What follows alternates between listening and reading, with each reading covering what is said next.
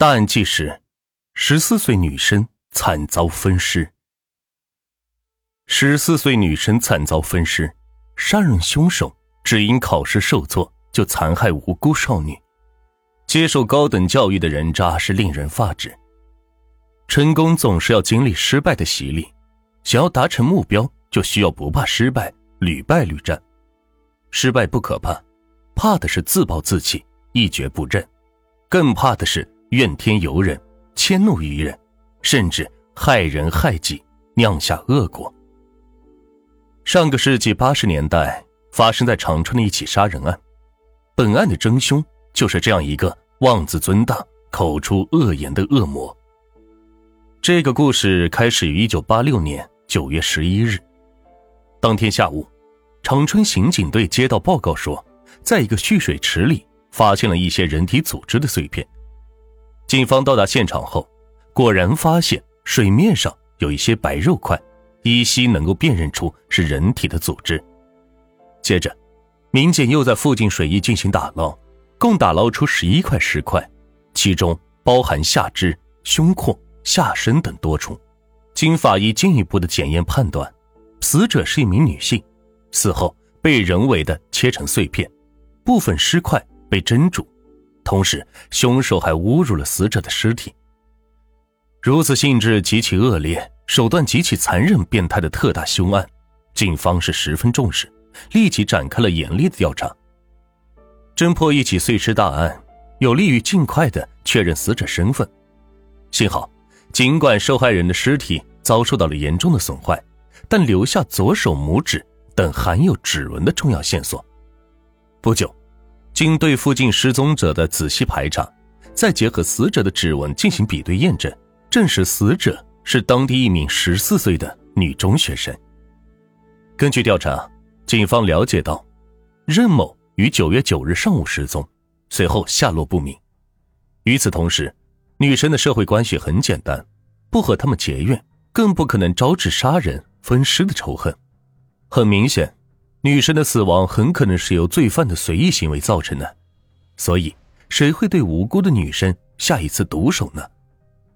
一条重要的线索出现了，杀人犯现身了。就在警方确定嫌疑人身份而烦恼之际，一条重要的线索出现了。发现水库尸块几天后，警察接到报告，说有人在宿舍一单元下水道内发现了一些人头面部的皮肉。这条污水管道是专门为这个单元五楼的居民而设，因此凶手很有可能藏匿尸体，而且更能肯定的是，犯罪现场应该在一户居民的家中。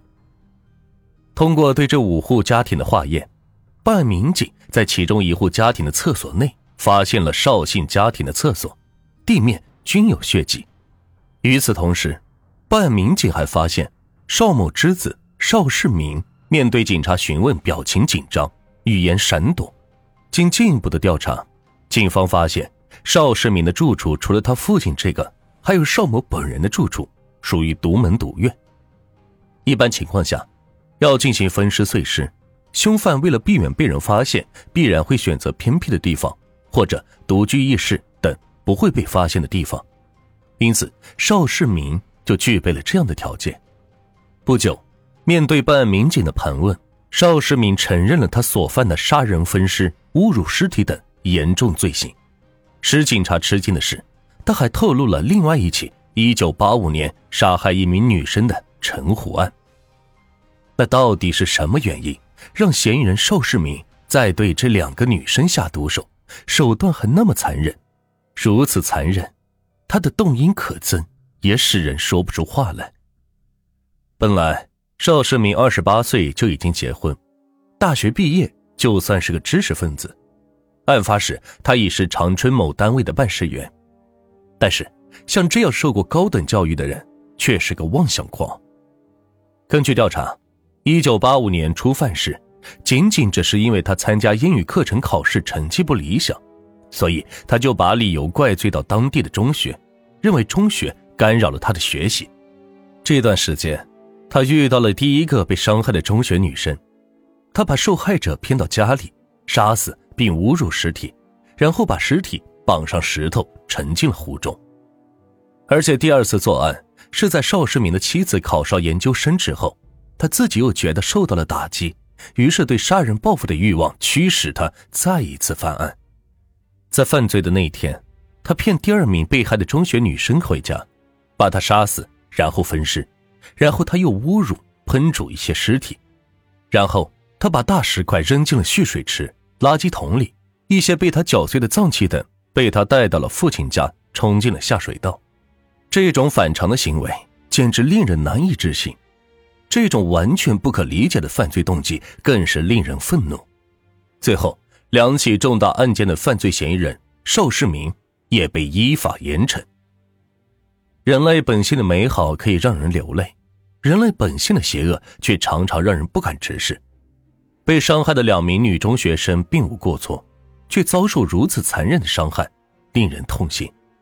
嫌犯邵世明是一位受过高等教育的知识分子，并非学渣，而是人渣。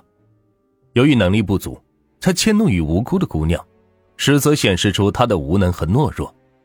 由于他既没有办法，也没有勇气去完成任务，却又无法坦荡地接受自己的不足，相反，通过伤害比他弱的女孩来满足他的自信心，并宣泄他的笑容。即使一个天才，也需要无数的智慧和努力。如果有目标，就要努力，要奋斗，不要借口，不要怨天尤人。即使无能为力，也要坦然的接受自己的不足，把自己的失败归结于别人，永远解决不了问题。